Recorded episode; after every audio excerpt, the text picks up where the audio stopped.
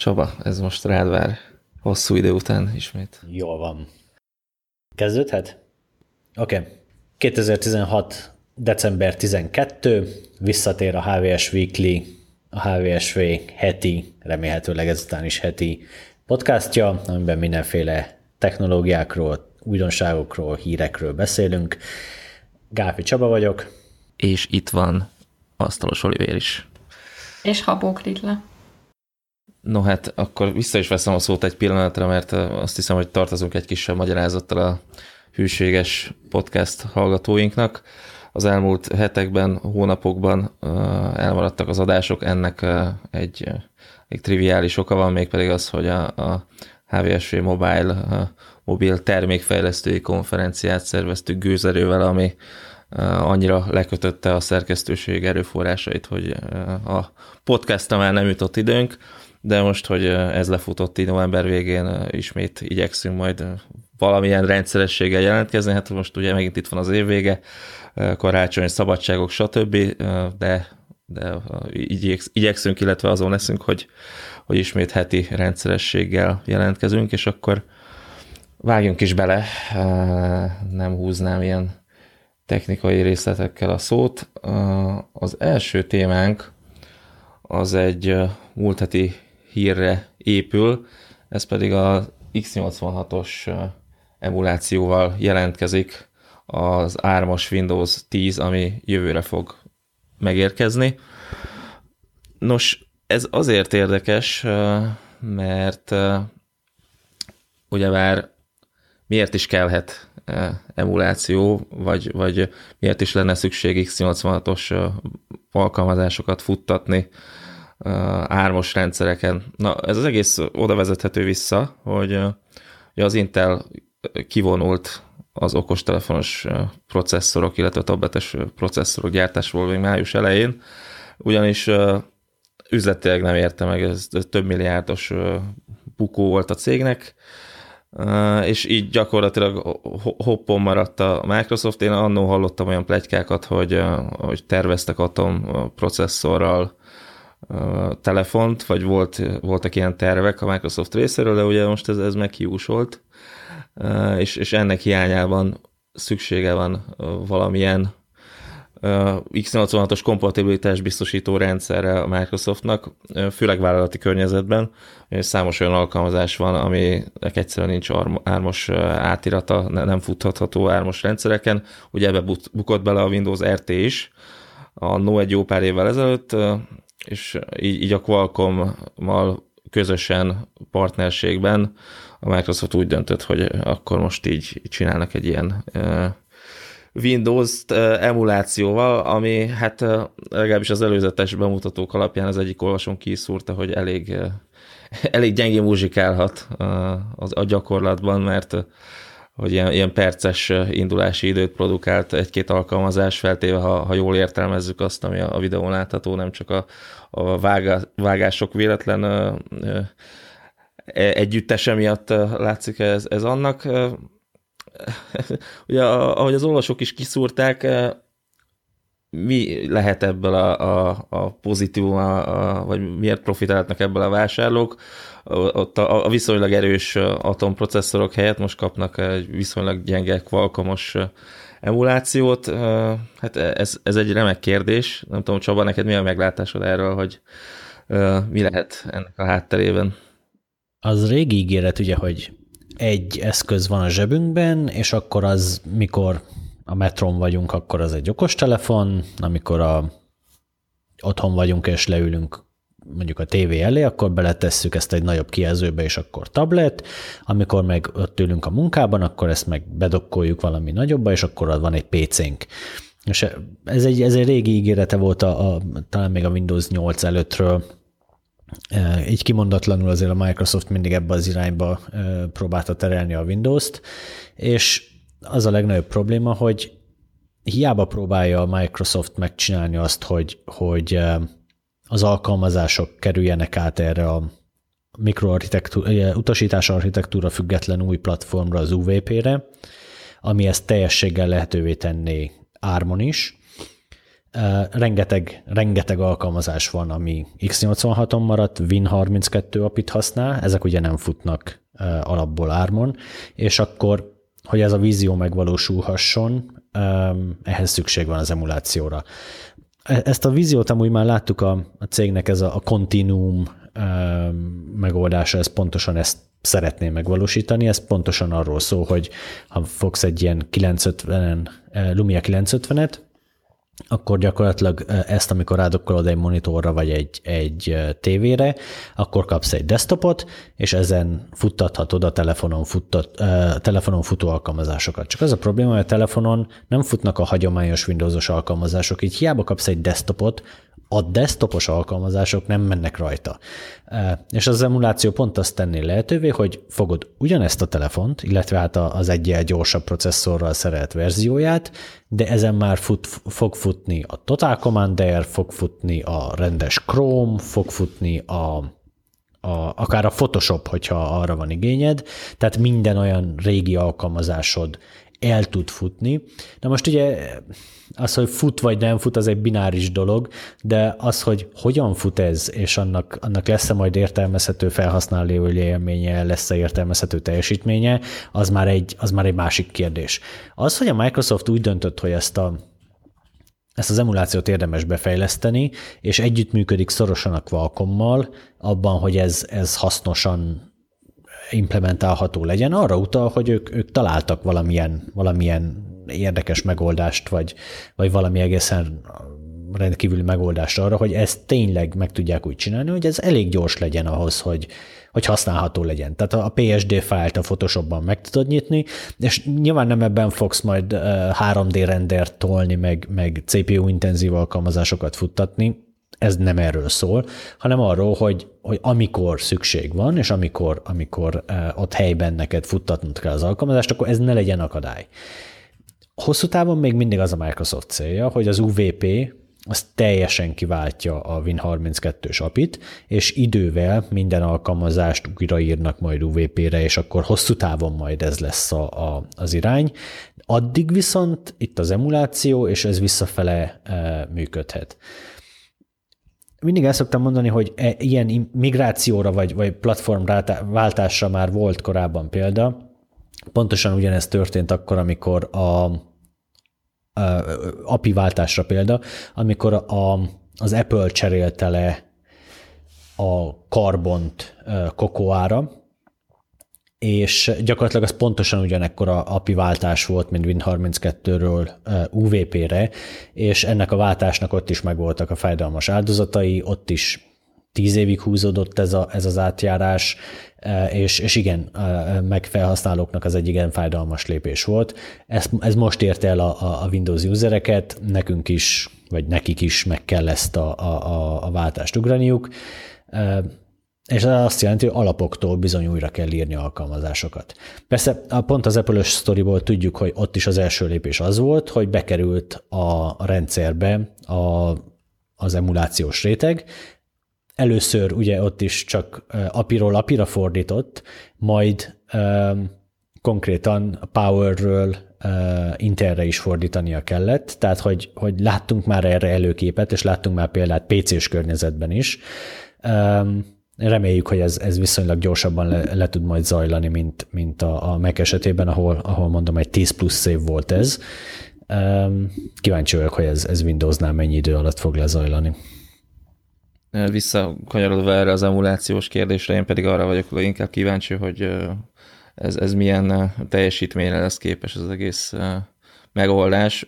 Ugyebár a, a Qualcomm Snapdragon 835-ös chipjéről ez a elveg tavasszal megjelenő új csúcsprocesszor, nem sokat tudunk, valószínűleg jelentős előrelépést fog hozni, egy 20-30-40, van, aki még 50 ról is beszél, aztán majd meglátjuk, hogy ezek az optimista víziók mennyire váltják be az ígéretüket, de ugyanakkor az tény, hogy az összes ilyen emulációnál jóval erősebbnek kell lenni a, a célrendszernek, tehát amin az emuláció fut, mint annak, amit emulál, vagy azon a, tehát annál a szintén azért erősebbnek kellene lennie. Hát ugye szó nincs arról, hogy, hogy ez, ez létezne, ugye a qualcommokat mondjuk az atomok szintjére lehet taksálni valahova, de hogy így a, a kor processzorokkal egy lapon említeni őket, tehát az még, még kicsit odébb van.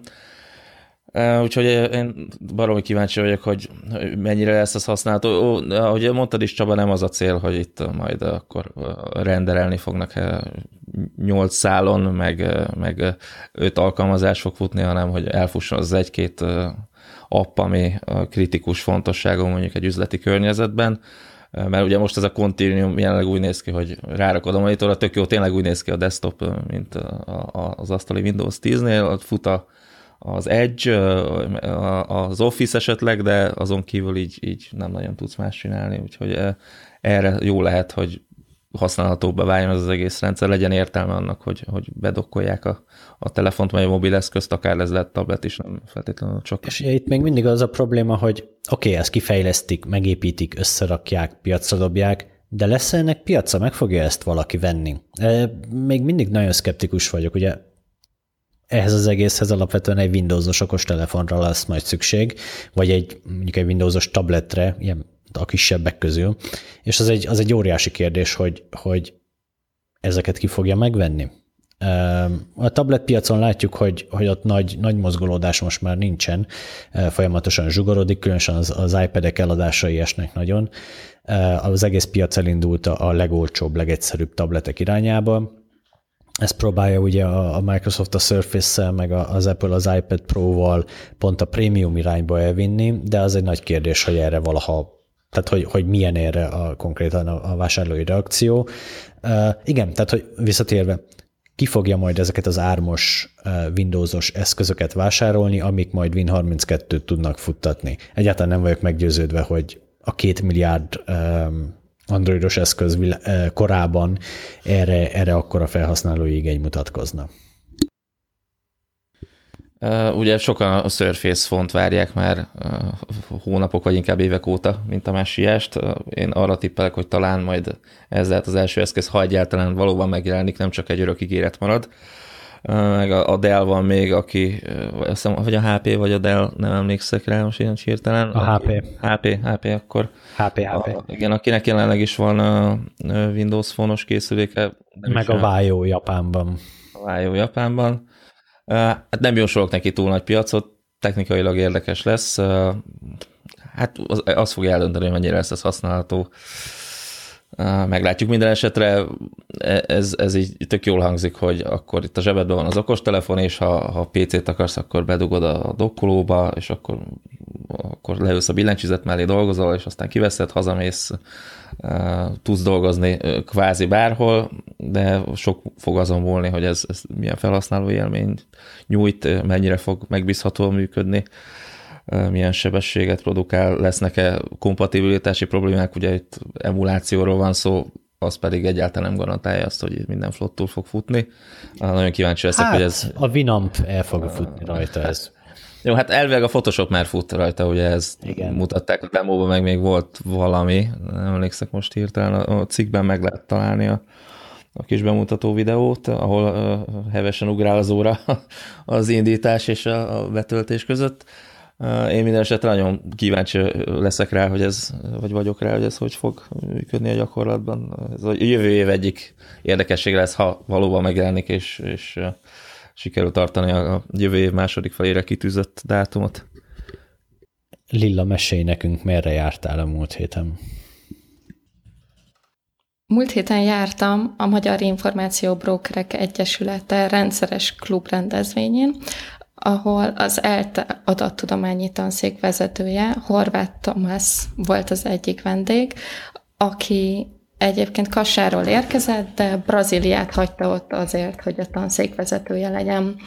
Most öt éven át a Magyar Telekom, a T-Labs, a Deutsche Telekom kutatásfejlesztési részlege, és a Berlini Műszaki Egyetem fogja támogatni ezt a tanszéket, azért, hogy esetleg valamilyen képzés elinduljon majd a jövőben az adattudomány témakörében.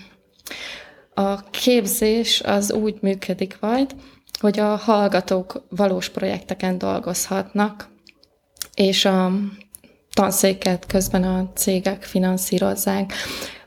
Ahogy a tanszék vezetője elmondta, ez problémát is jelent, hogy egyszerre figyeljenek az alapkutatásra, illetve a piaci igényeknek is megfeleljenek, de jelenleg még csak ismerkednek a piaci helyzettel és az egyetemen belüli többi oktatóval. Most egy főállású ember dolgozik ott, ő Tamás, illetve két doktorandusz és egy asszisztens.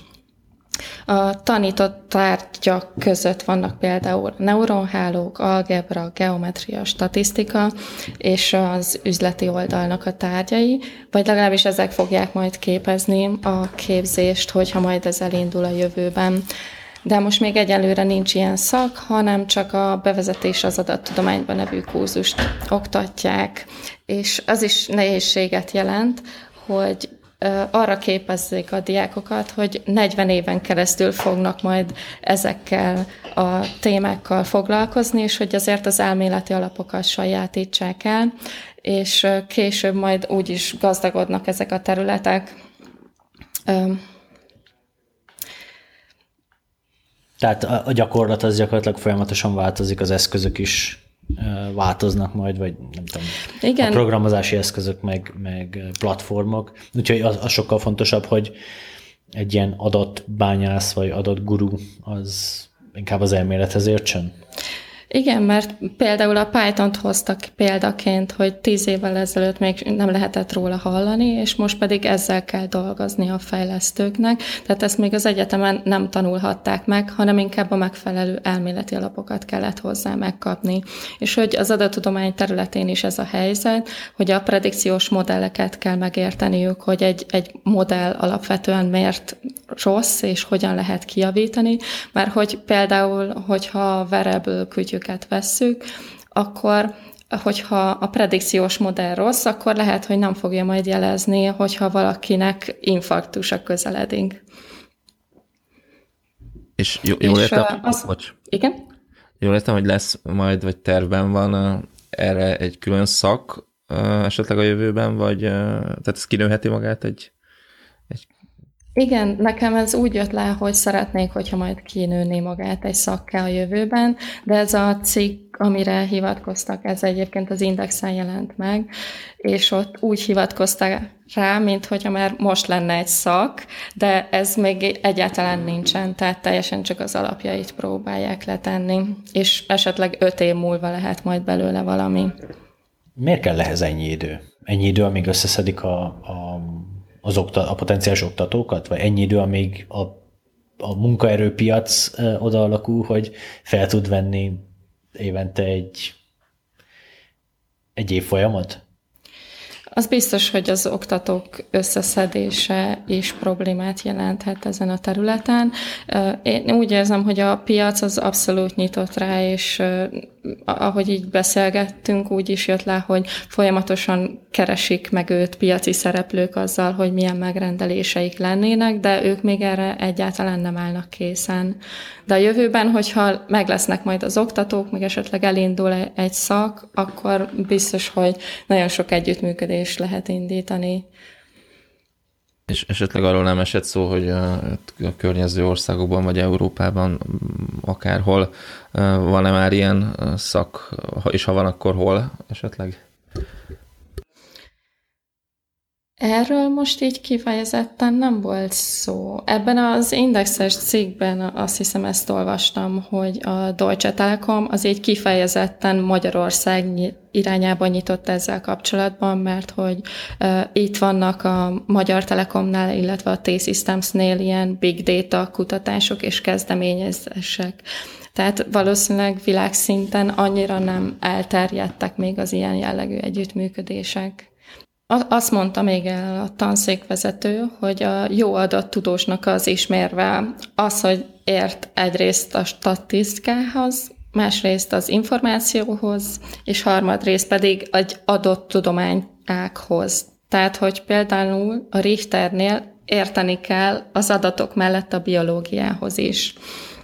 És éppen ezért szeretnén majd adattudományt tanítani nem informatikusoknak is, Pont azért, mert az orvos és az informatikus nem értik egymást annyira, hogy ez alapján a fejlesztők jó eszközöket tudjanak az orvosok számára létrehozni. Másrészt meg nincs is annyi adattudós, amennyiféle adattudomány van, és ezért valószínűleg a jövőben majd az lesz, hogy a, ezek a úgynevezett domain tudósak is fognak majd érteni a Rapid Minerhez, és ezen belül elemezni olyan dolgokat, amit korábban mondjuk Excelben tettek meg, és hogy a szoftverek is egyre inkább egyszerűsödnek, és könnyebben tudják őket mások is kezelni. És szó volt még néhány konkrét ilyen területről, ilyen az anomália detekció. Ez az egyik olyan buzzword, aminek az a lényege, hogy elválassza a hát egy, leegyszerűsítve a jó embereket a rosszaktól, tehát hogy mondjuk a csalásokat felderítse a bankoknál, és a, ennek a másik oldala a reputáció detekció, mikor valaki tudja magáról, hogy ő egy jó ember, és ezért összekapcsolja a saját adatait, és megengedi, hogy ezt mások is megtekintsék, mert hogy ő tudja magáról, hogy vele minden rendben van. Például a, a NAV-nál volt egy ilyen, hogy kocsma tulajdonosoknak küldtek ki egy levelet olyan cégvezetőknek, akik mondjuk délután négykor haza szoktak menni, és a pénztárgép nem észlelt tevékenységet délután négy után, annak ellenére, hogy a kocsma nyitva volt, és ezért ezeknek a kocsmavezetőknek kiküldött egy levelet, hogy kérdezzék meg az alkalmazottaikat, hogy mi a probléma, hogy nézzenek a körmükre, mert hogy valószínűleg átverik őket. Aha, nem ütötték a pénztárgépbe a négy után a, igen, a, igen, a pontosan. vásárlásokat. Aha. És hogy a NAV szólt, hogyha nem szűnik meg ez a tevékenység, és továbbra is ezt tapasztalják, akkor utána a NAV, NAV fog kimenni hozzájuk.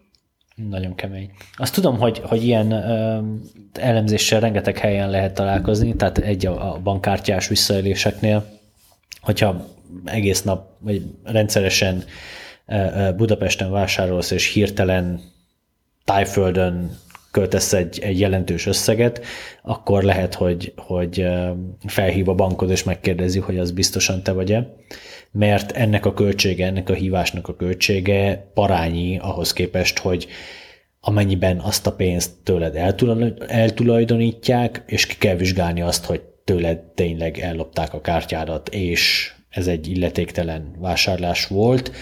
Ennek a kára és az egész folyamat hossza, kellemetlensége, stb. minden szempontból sokkal-sokkal-sokkal rosszabb, mint az az egyszerű egyetlen telefonhívás.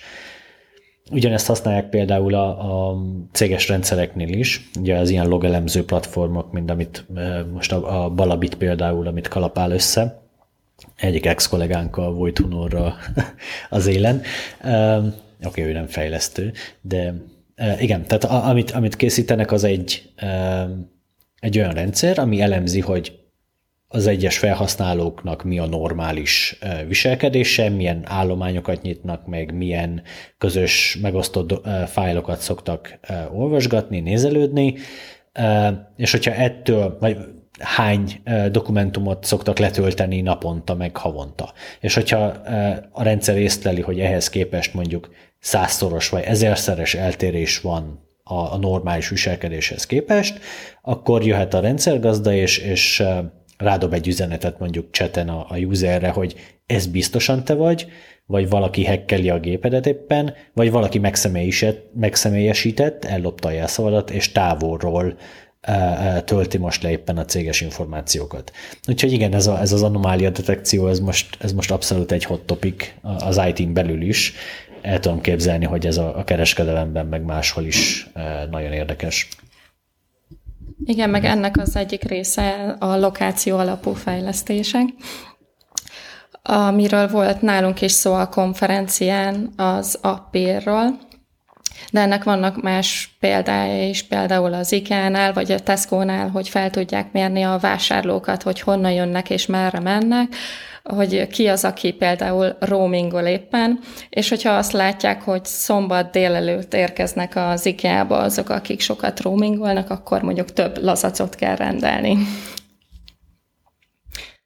Ugye ez most divatos, meg, meg az is lesz uh, még inkább összekötni a mesterséges intelligenciával, és akkor Ugye ez a, ez a kettő együtt egész érdekes dolgokat szülhet majd, ugye attól kezdve, hogy, hogy teljesen megpróbálják testre szabni azt, hogy mit szeretnénk venni, mennyit szeretnénk venni, mikor szeretnénk vásárolni, és a többi. Ugye erre már számos cég van, nem csak a világon, hanem már nálunk is.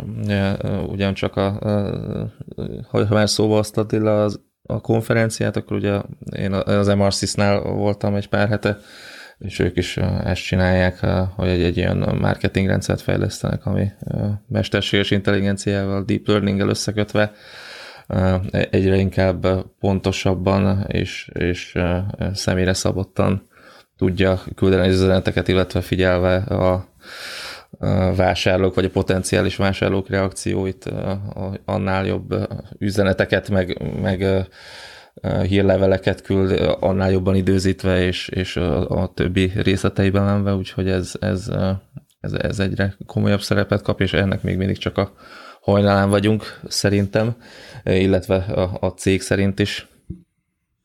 Én meglehetősen szkeptikus vagyok azért ezekkel a rendszerekkel kapcsolatban. Én még nem találtam egy olyan online ajánló rendszert, ami egyszer is kitalálta volna azt, hogy, hogy mire vágyom, vagy mi, mire van szükségem. Olyan már volt, hogy vettem telefont az Amazonon, és még hetekig telefonokat akart eladni nekem az Amazon, mint hogyha nem is tudom, telefongyűjteményt akarnék, és az első darabját vettem annak meg.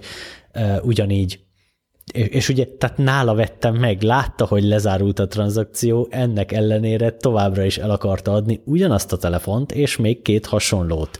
Tehát, oké, okay, de ez mondjuk egy-két Ugyanez a tapasztalatom. Egyébként ez... nekem is, nem tudom, hogy miért, hogy, hogy esetleg én vagyok ilyen rendhagyó szokásokkal rendelkező felhasználó, vagy tényleg ilyen buta rendszer, vagy mind a kettő egyszerre, de az tény, hogy van még bőven hova fejlődniük.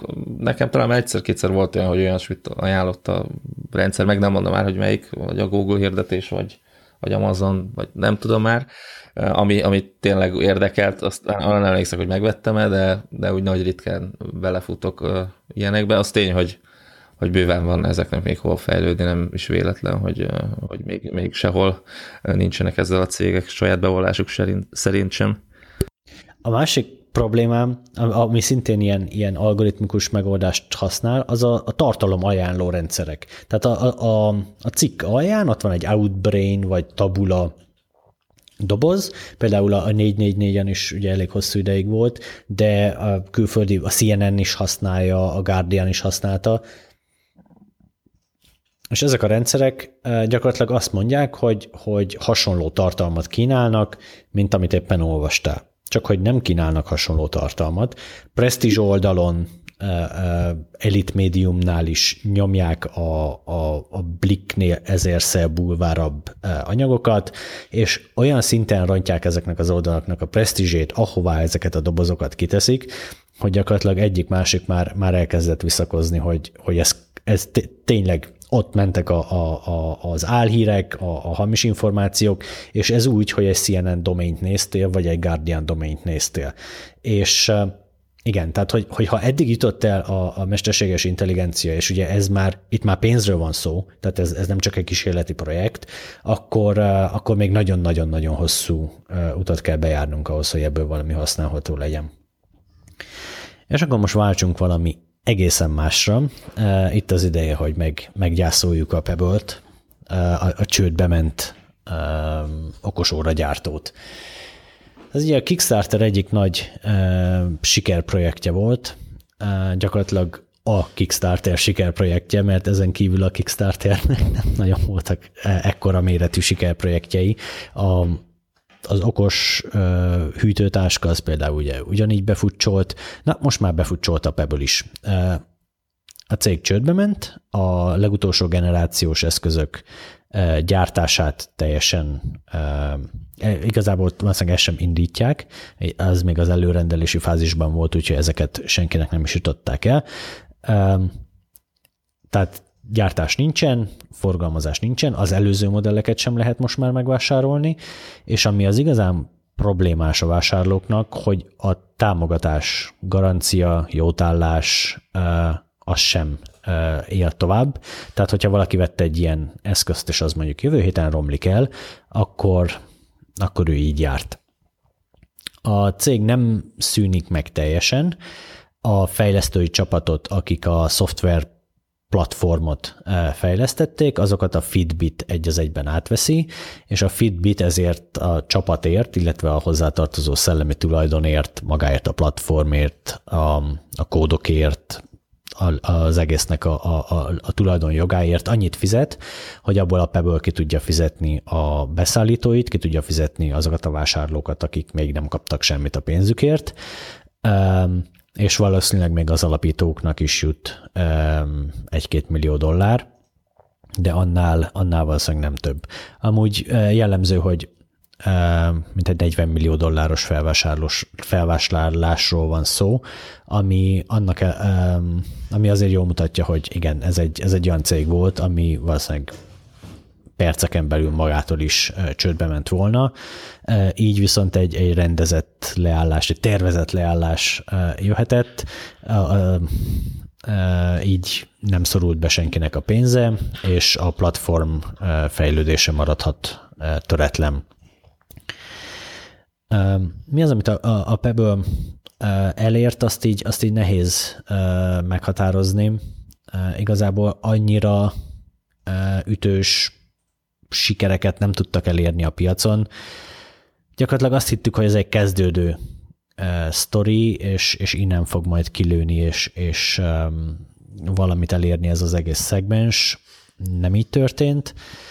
És az jól látszik, hogy nem csak a Pebble-nek vannak ezzel problémái, hanem az Apple-nek is, aki ugye az Apple watch gyakorlatilag piacvezető volt ezen az elmúlt néhány negyed évben, és az IDC eredményei szerint 71%-ot esett a, harma, az, a tavalyi harmadik negyedévről az idei harmadik negyedévre az értékesítés. A tavaly ilyenkor, de tavaly hatodiktól kilencedik hónapig, illetve a hetedik, nyolcadik és kilencedik hónapban összesen 3,9 millió ilyen eszköz fogyott, Apple Watch, addig idén csak 1,1 millió. Tehát, hogy érezzük, hogy, hogy brutális a visszaesés.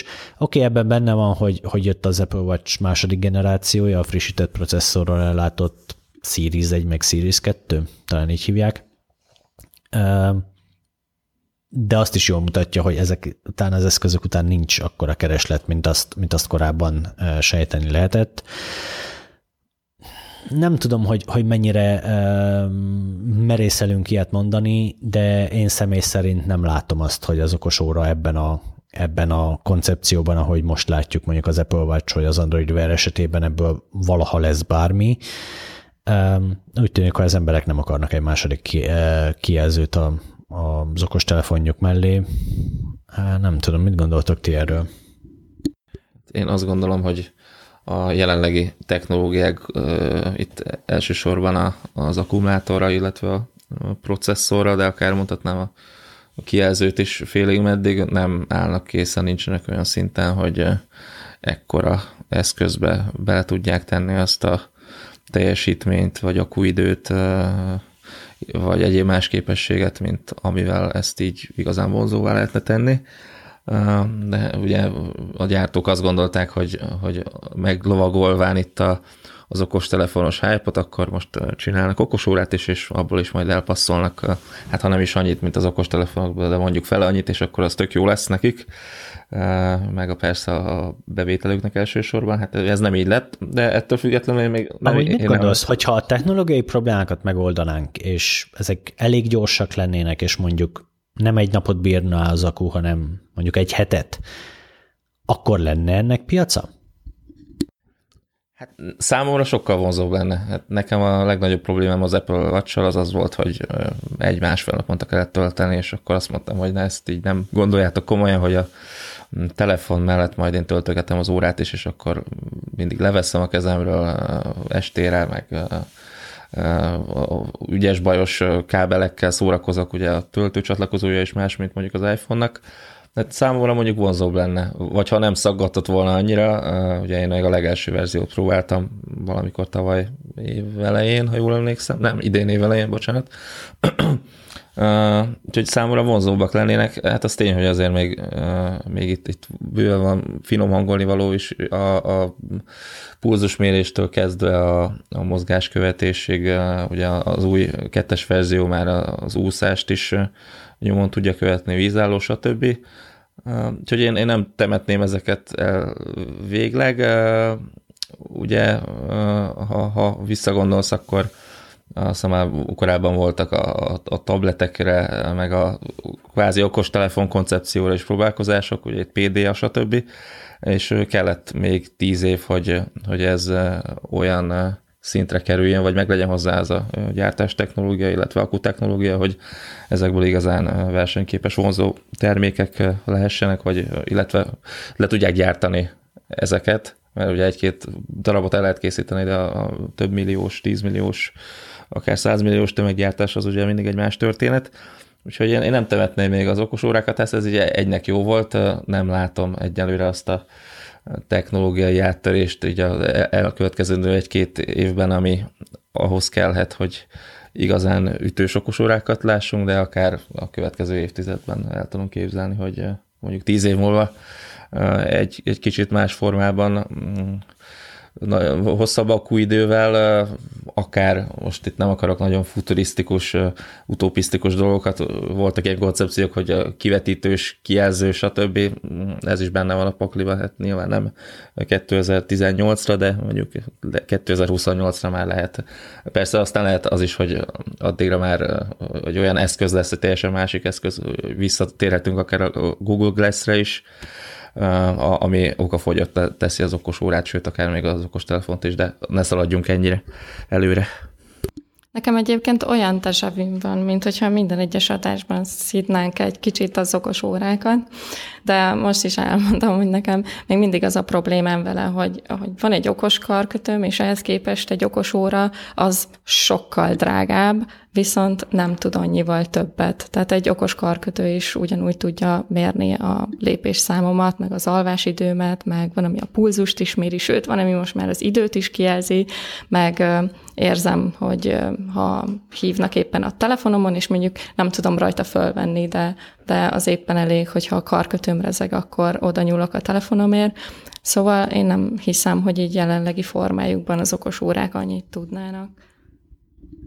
Én amire most nagyon kíváncsi vagyok, és hát okos órának nem nevezhetjük, de fél okos óra, vagy okosított óra, ha szabad ilyet mondani, ez a Wittings Steel Age ami egy klasszikus kivitelő analóg óra, csak a felső, a kijelző számlapjának a felső részében van egy ilyen kis OLED kijelző, ahol uh, ugye az értesítéseket meg tudja jeleníteni, a, mm, a lépésszámot meg tudja jeleníteni, a, a pulzust méri, és még egy pár apróságot, és én erre vagyok most nagyon kíváncsi, hogy, De hogy tudja ez, külső, ez tudja Igen? külső fejlesztők kódját futtatni? Mert ettől lesz ugye okos.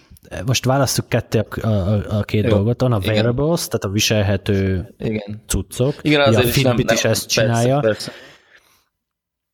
Tehát te úgy érzed, nem. hogy a, a viselhető nem okos cuccok az a, az a jövő, és, és akkor várjunk még egy kicsit. Jelenleg a... inkább azt mondom, hogy a, a viselhető nem okos cuccok a, a jelen, és, és a, a, az okos cuccok az, azok meg lehetnek még a, a jövő, vagy képviselhetik a jövőt, de, de én most speciál erre az eszközre vagyok kíváncsi, elvileg lesz lehetőségem kipróbálni is.